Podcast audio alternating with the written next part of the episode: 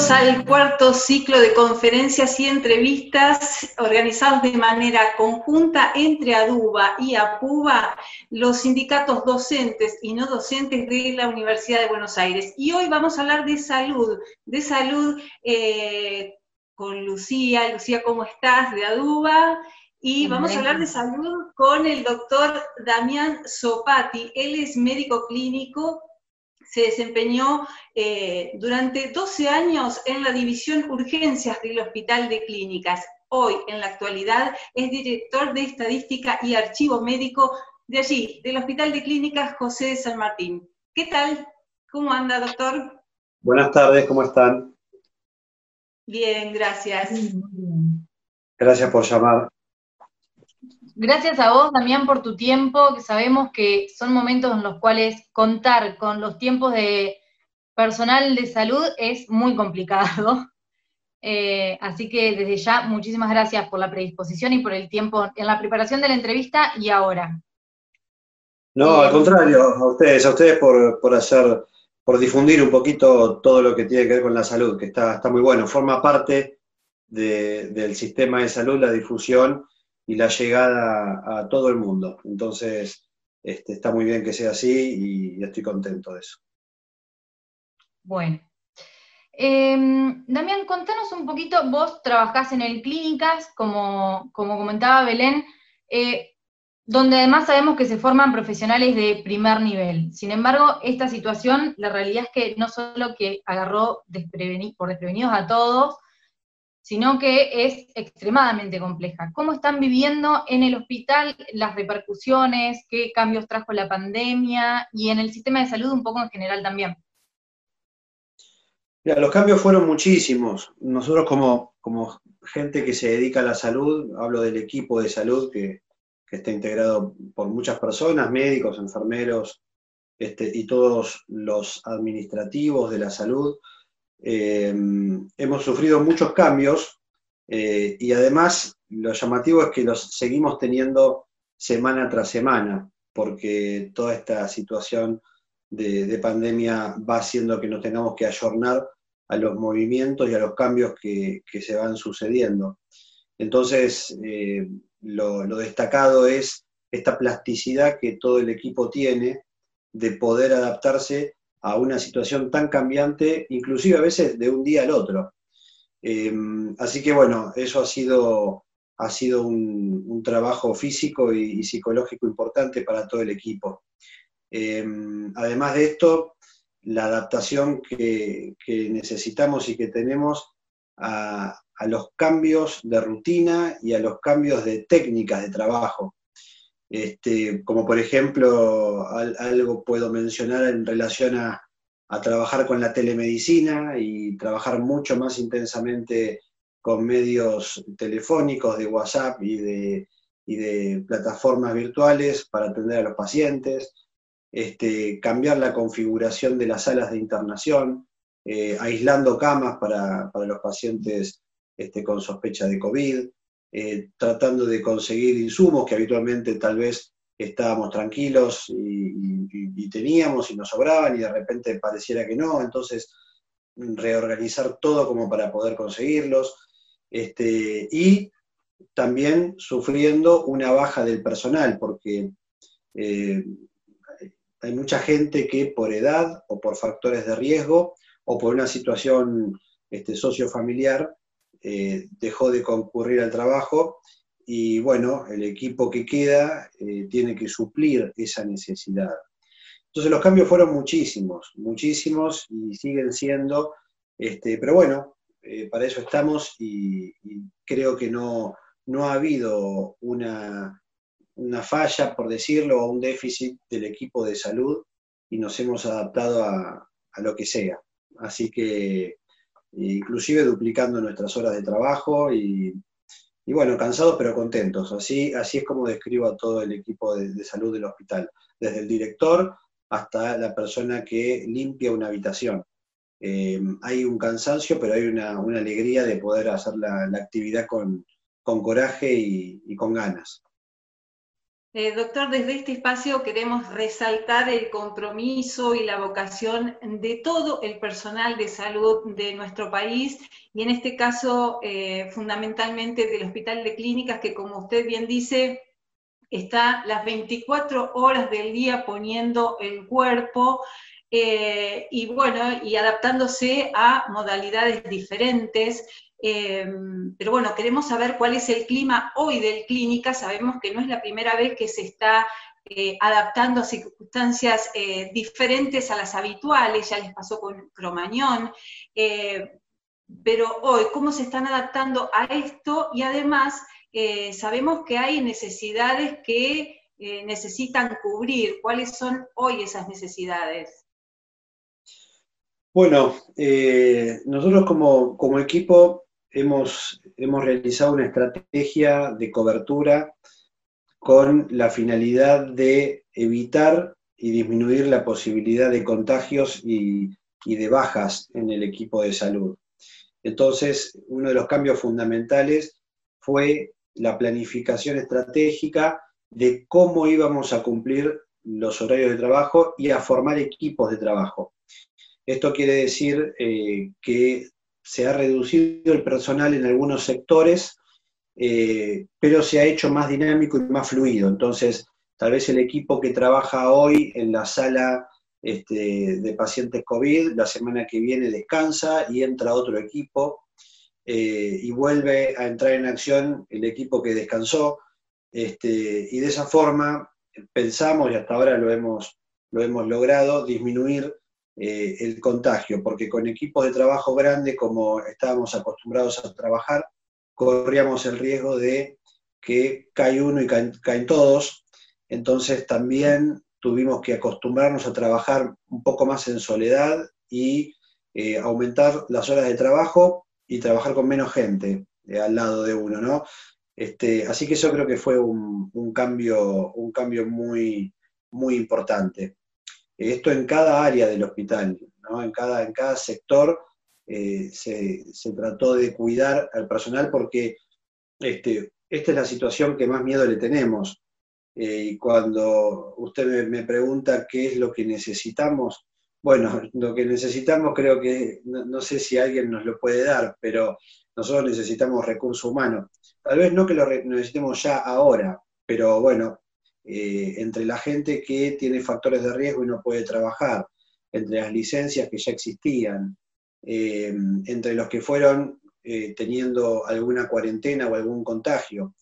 Bueno, hemos notado que hay ciertos, ciertas áreas de profesionales que están en riesgo en cuanto a, poder cumplir con el número de personas. Una de esas áreas es enfermería, por ejemplo.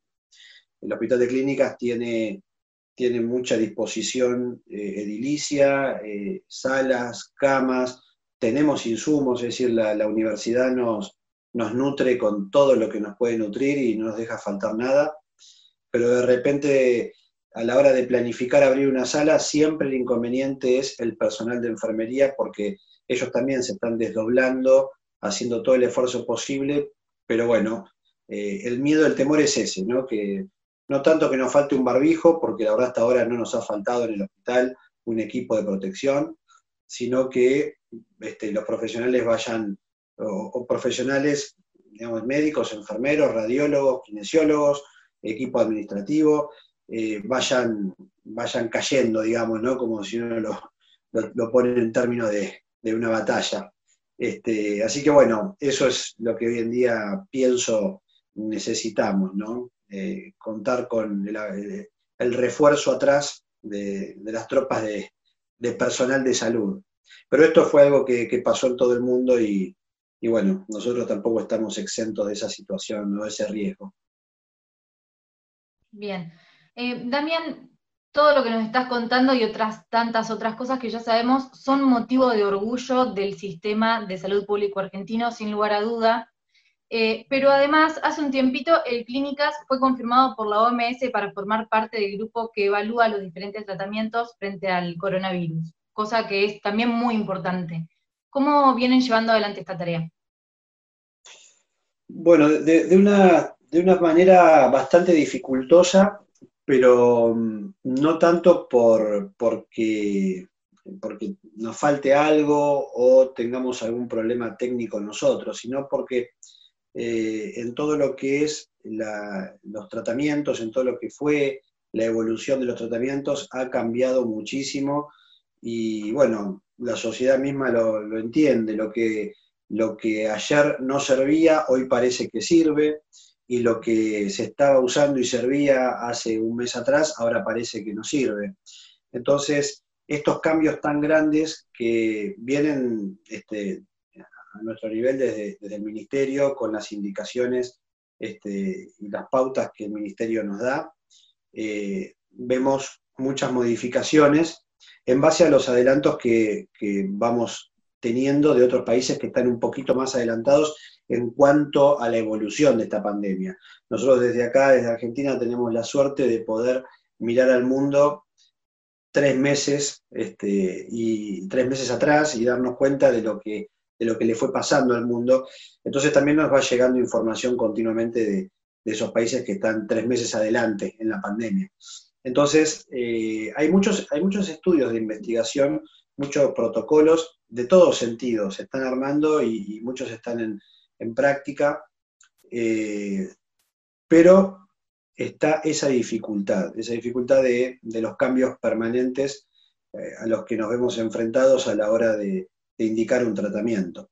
El ejemplo clásico, el uso de corticoides que hasta la semana pasada parecía una mala palabra y de repente ahora este, vuelven a la carga como que el efecto pareciera ser positivo en algún, en algún momento de la enfermedad, o la famosa hidroxicloroquina y este, los antivirales, los antirretrovirales que en un momento eran considerados eh, el gol estándar y ahora se han dejado de usar porque no, se ha visto un resultado efectivo. Entonces, eso es otra, otra situación que los médicos nos vemos continuamente este, enfrentados en cuanto a que todo va cambiando muy rápidamente. Sin embargo, todos los equipos de atención están haciendo algún estudio de investigación, eh, algunos en relación a terapéutica, otros en relación a epidemiología eh, y a evolución de los casos. Así que yo creo que el Hospital de Clínicas y la Universidad de Buenos Aires, eh, una vez terminada esta pandemia, va a estar muy nutrida y va a hacer unos aportes muy interesantes este, al mundo, porque tenemos volumen de pacientes y tenemos eh, el respaldo de la universidad como para poder avanzar en, todas las investigaciones que, se están haciendo en diferentes aspectos, ¿eh? pero es, es continuo este fenómeno. Eh, doctor Sopati, la revista Time destacó eh, el manejo de la pandemia en nuestro país por dar, entre otras cosas, una de las mejores respuestas eh, globales. ¿Qué reflexión tiene para hacer al respecto?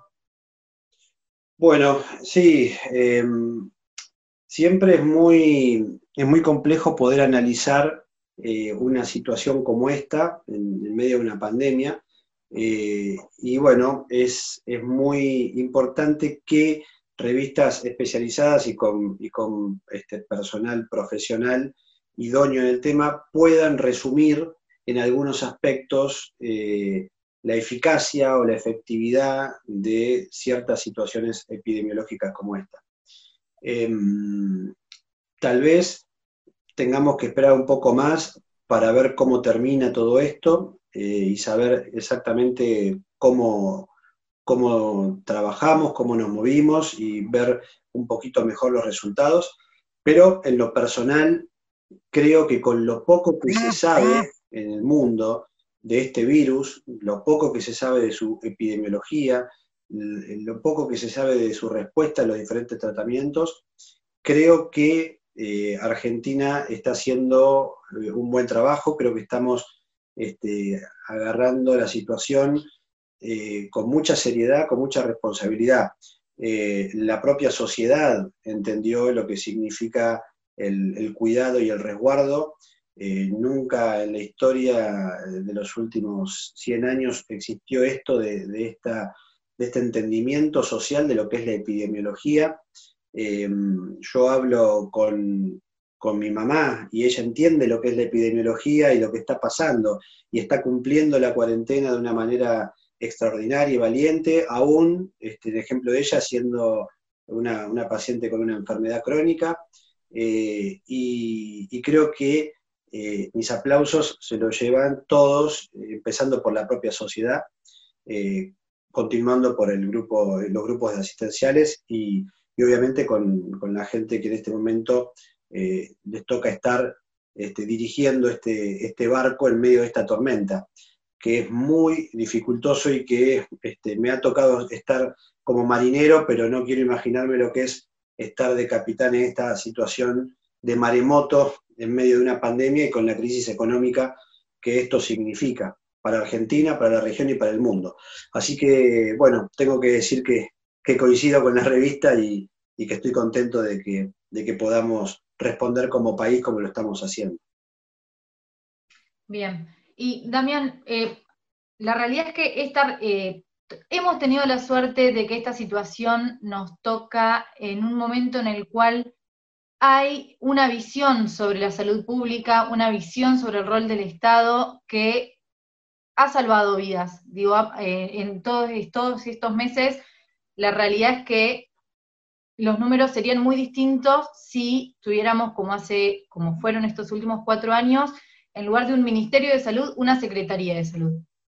Ha habido un cambio de visión y la sociedad ha acompañado también ese, ese cambio de visión y ha puesto en valor de nuevo eh, la importancia de tener un sistema de salud público. ¿Cuál es tu reflexión al respecto? Sí, eh, bueno, también es, muy largo. Yo voy a tratar de, resumir mi pensamiento y de, y de, ser bastante objetivo. Eh, cuando dé mi opinión, porque la opinión siempre es media subjetiva, ¿no? Eh, como bien vos decís, la salud pública en Argentina siempre fue un, este, un estándar y siempre fue eh, una, bandera que tuvimos y que tenemos. Sin embargo, eh, todos conocemos que la realidad de la salud pública no es lo que debería ser. Em, y no, no, sé si ponerlo en un contexto temporal eh, de, algún periodo puntual.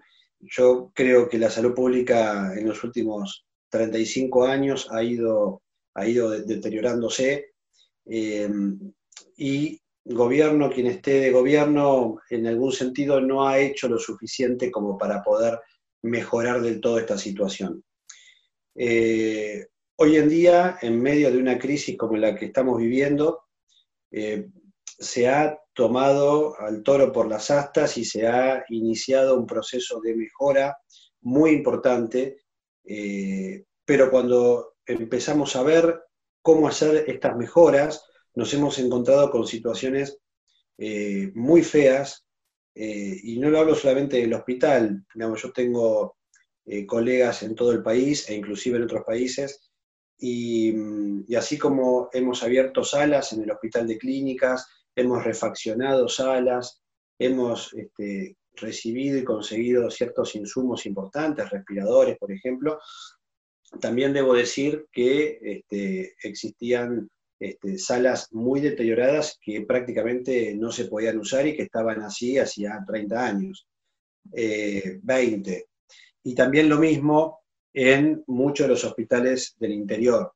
que he recibido fotos y videos de diferentes lugares donde la internación parecía ser este, un, lugar que, no estaba apto para, tal fin. Entonces, bueno, dejando de lado un poquito esto, esto temporal, de que creo que hubo, no, no sé si decir la palabra abandono, pero hubo cierto descuido en algunas, en algunas circunstancias de la salud pública, eh, con la llegada a esta situación epidemiológica actual, se ha, enfrentado a esta situación deficiente, se la ha aceptado y se ha dicho, bueno, arranquemos de nuevo y mejoremos todo lo que podamos mejorar. Y en tres meses es increíble, eh, si bien seguimos con muchos déficits en muchos aspectos, pero es increíble cómo en tres meses se ha podido mejorar tanto.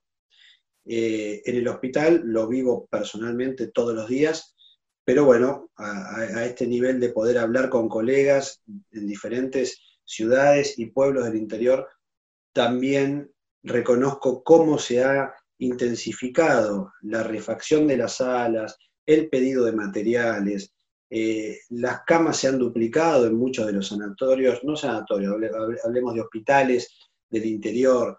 Eh, nosotros como hospital de clínicas hemos abierto salas nuevas, entonces hemos este, incrementado muchísimo la disponibilidad de camas.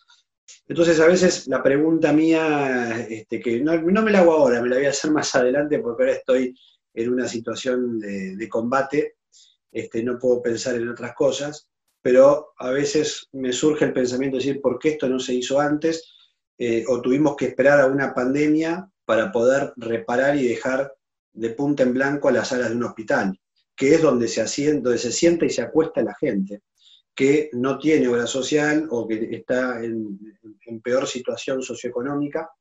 Este, y bueno, entonces este abandono, entre comillas, o esta situación deficiente que los hospitales en el país vivieron en los últimos tiempos, ¿por qué se llegó a eso? Y a partir de ahí también pienso hacia futuro y digo, una vez que se termine esta pandemia y una vez que todo quede un poquito más arreglado y más cuidado y con mejores insumos, vamos a ser capaces de poder mantener esta situación, de poder mantener las salas como están, de poder darle mantenimiento, de poder seguir recibiendo la ayuda que, estamos recibiendo, eh, solamente para los pacientes, ¿no? porque acá no estamos hablando de temas personales, sino estamos hablando de que, de que un enfermero pueda tener los elementos para poder atender a un paciente que está en una situación complicada eh, y que el paciente tenga sus medicamentos.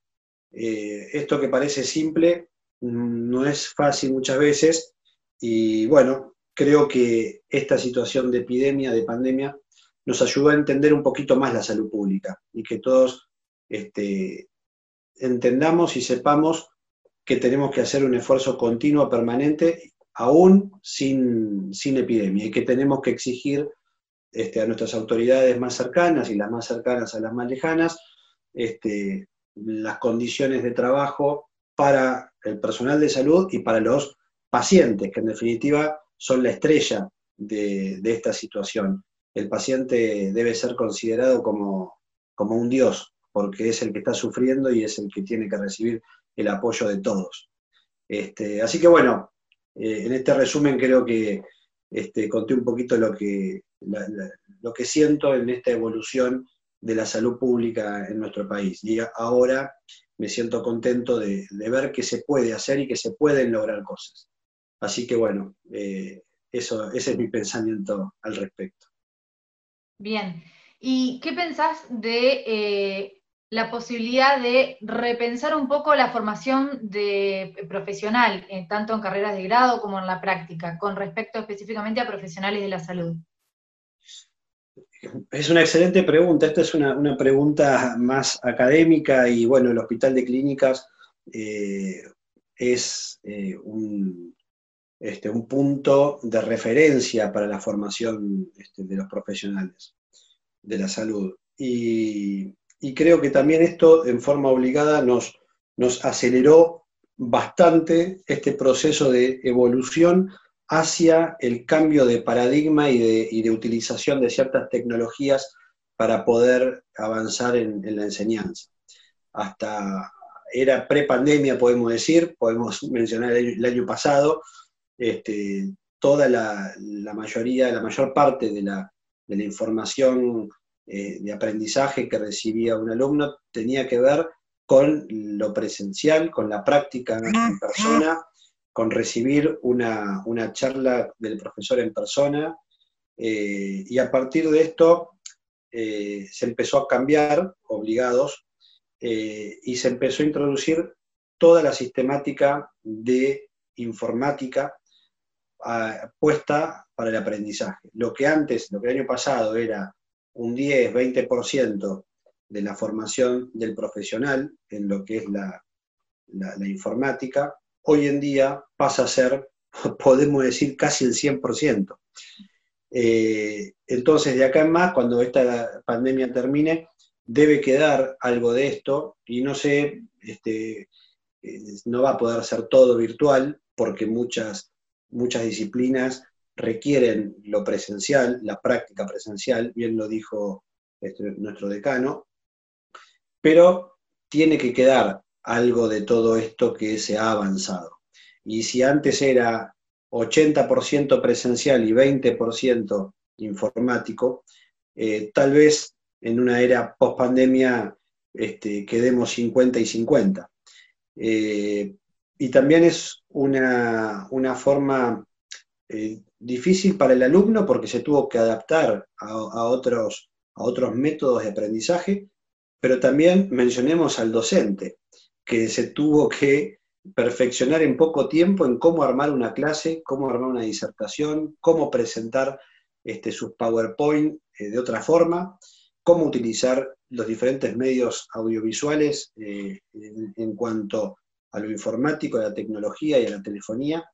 Eh, entonces este esfuerzo fue, fue notable, fue notable y, bueno, también aplaudo y me saco el sombrero ante todos los docentes de la, universidad este, y toda la gente que atrás de, esa clase o de esa charla está brindando un soporte, porque no, no, es solamente el docente y el alumno, hay todo, todo un equipo. Bueno, eh, cambio de paradigma, cambio de, estructuras, cambio de formas, cambio de, enseñanza y cambio de aprendizaje. Eso nos trajo la pandemia y creo que va a ser posible. Bien. Bueno, ahora se está hablando mucho también de lo que tiene que ver con la disminución de las consultas y de los estudios médicos eh, durante, eh, desde que comenzó la pandemia por el miedo a, infectarnos, ¿no? ¿Tienen datos de, esto que suceda allí sobre las consultas médicas en el hospital? Sí, claro. Y otras patologías que por supuesto no tienen nada que ver con el COVID. Bueno, uno, uno, nosotros nos quedamos centrados siempre en el pensamiento de la patología COVID. Eh, sin embargo, no es lo que mayormente hacemos en el hospital. Inclusive en esta, en esta era COVID, en este, en este tiempo COVID, el Hospital de Clínicas siguió y sigue trabajando con patología habitual. No nos olvidemos que hay gente que tiene patologías crónicas, que hay enfermos oncológicos, que hay pacientes que necesitan un seguimiento y que también hay patología aguda que requiere una atención este, a veces quirúrgica, otras veces de tratamiento médico, pero que el hospital lo ha seguido brindando. Em, ya que mencionás lo que tiene que ver con los números, simplemente a modo de referencia, les puedo contar que eh, en el hospital de clínicas, el área ambulatoria de medicina ambulatoria, si son los consultorios externos, eh, está viendo mil pacientes por semana, lo cual eh, puede llegar a ser poco en cuanto al volumen que el hospital habitualmente veía, pero es un número muy significativo este, porque está dándole todo el soporte a la gente que llega al hospital por alguna dolencia mil pacientes por día en el consultorio, en los consultorios externos. Eh, además, también tenemos la, guardia del Hospital de Clínicas eh, dividida en guardia febril y guardia no febril. Esto quiere decir que se sigue atendiendo a la gente que llega por una dolencia. Eh, tenemos la internación, no solamente tenemos pacientes internados COVID, hay todo un área, un piso de, de COVID, pero tenemos todo el hospital este, con 150 pacientes internados adultos por otras patologías que no son COVID. Em, desde marzo, desde marzo hasta, hasta ayer, eh, el Hospital de Clínicas operó a mil pacientes. Es decir, mil pacientes entraron a quirófano en tres meses y medio, en plena pandemia. Eh, entonces, bueno, imaginemos que toda esta reducción de personal y de equipo que, hablamos hoy, eh, estamos trabajando a veces algún día más que el doble porque estamos dando contención a, toda, a todo este sistema de, personas que llegan enfermas al hospital. Además de esto, eh, el hospital también abrió, salió hacia la comunidad, no solamente tiene sus puertas abiertas, sino que a través de plataformas como ser la telemedicina, como ser eh, un call center que empezó a funcionar recientemente, donde eh, las personas pueden llamar para pedir su turno y entonces ya llegar con un turno asignado y no amontonarse, no golparse. Eh, y mediante sistemas de mail, cada servicio del hospital tiene su mail, cardiología tiene su mail, neurología tiene su mail, y así este, todos los servicios tienen mail, donde el paciente envía su consulta y si necesita una receta, se le devuelve al mail del paciente la receta. Hoy en día la mayoría de las farmacias y de las obras sociales utilizan esta forma de poder este, acceder a los medicamentos sin necesidad de ir con la receta original. Eh, entonces, bueno, la tarea este, de, Una forma más de cuidarnos. Exactamente. Eh, uno también encuentra en el hospital de clínicas en las entradas un equipo de triage, eh, que son médicos que también van rotando y que van haciendo una evaluación de lo que el paciente necesita cuando llega al hospital. es cierto que no, no todo paciente debe entrar al hospital porque hay gente que a veces va para hacer una consulta nada más, para preguntar este, por algún turno o para preguntar por alguna receta o este, para preguntar por algún estudio. Bueno, la gente del triage la, orienta y le dice a dónde tiene que llamar, a dónde tiene que dirigirse. Eh, si la persona llega al hospital con una dolencia aguda eh, el equipo de triage le pregunta si está con fiebre o no y en base a esa respuesta lo dirige a la Guardia General o a la Guardia de Sospecha COVID o lo orienta a los consultorios. Eh, es decir, duplicamos mucho el trabajo de orientación hacia el paciente. Nunca dejamos de trabajar y estamos trabajando este, a toda intensidad continuamente porque los casos siguen estando, los infartos siguen estando, los ACV siguen estando, los dolores de panza siguen estando, las apendicitis, la colecistitis, eso no dejó de, estar porque, porque haya venido el COVID, ¿no es cierto?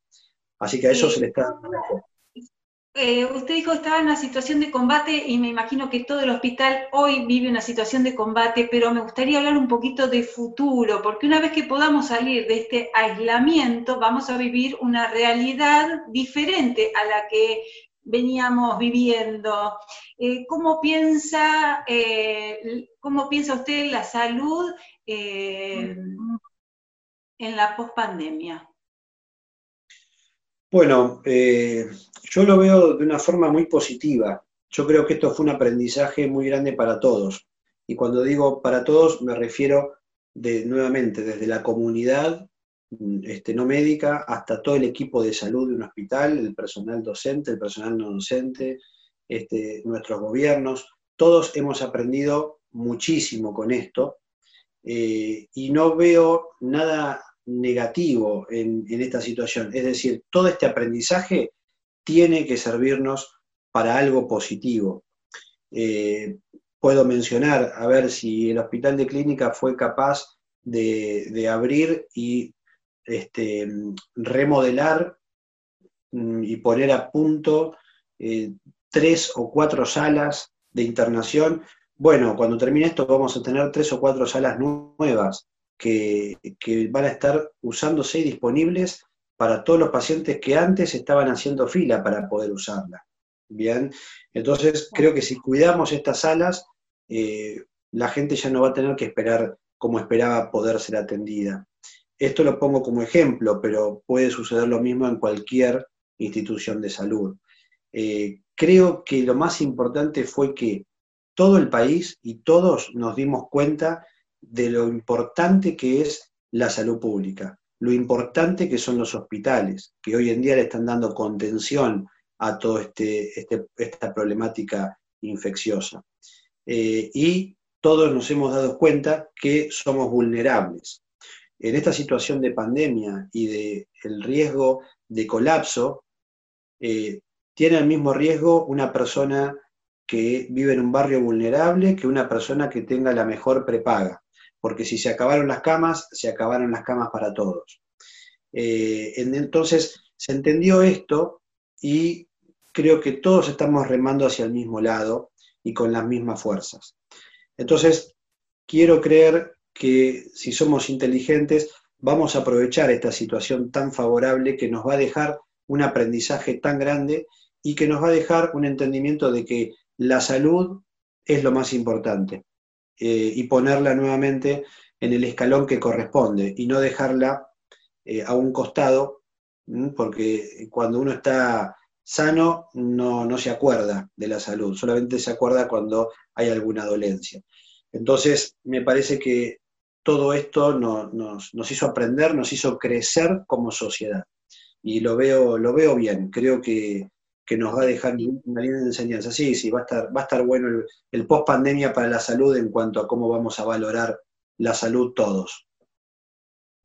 Ojalá, ojalá. La verdad es que eh, revalorizar la salud pública es más que importante. Eh, tenemos que acordarnos, de acá a unos años, tenemos que acordarnos de, lo que tenemos como, que hemos conseguido como sociedad, pero también hay que cuidarlo. No solamente hay que cuidar la salud, también tenemos que cuidar la salud pública. Tal vez sea más difícil cuidarlo que, armarlo. Bien, si nosotros poner a punto desde cero una sala con todo el trabajo que hizo eh, la dirección de mantenimiento del hospital y el trabajo de todos los obreros que estuvieron trabajando, tal vez llevó un mes. Ahora, la podemos, la podemos romper en el mismo tiempo este, si nos olvidamos de, cuidarla como un granito de oro que tenemos. Este, entonces, es una tarea difícil el cuidar y el mantener, pero creo que, que, lo vamos a hacer. Creo que la sociedad de todo el país lo va a hacer y, y entendimos por dónde viene el tema y cuál es el problema.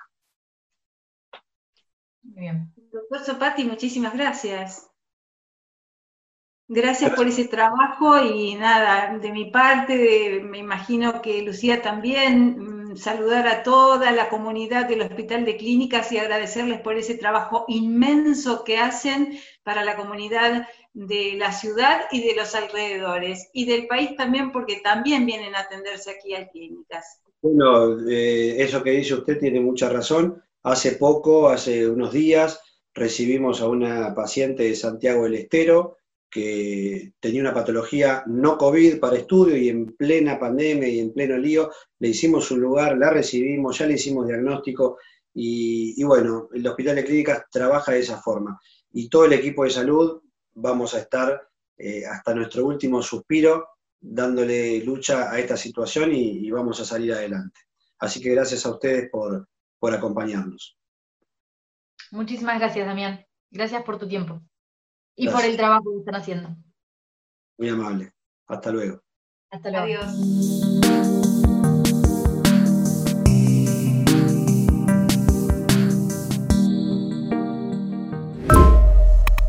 Esta fue una producción de la Secretaría de Prensa de Apuba.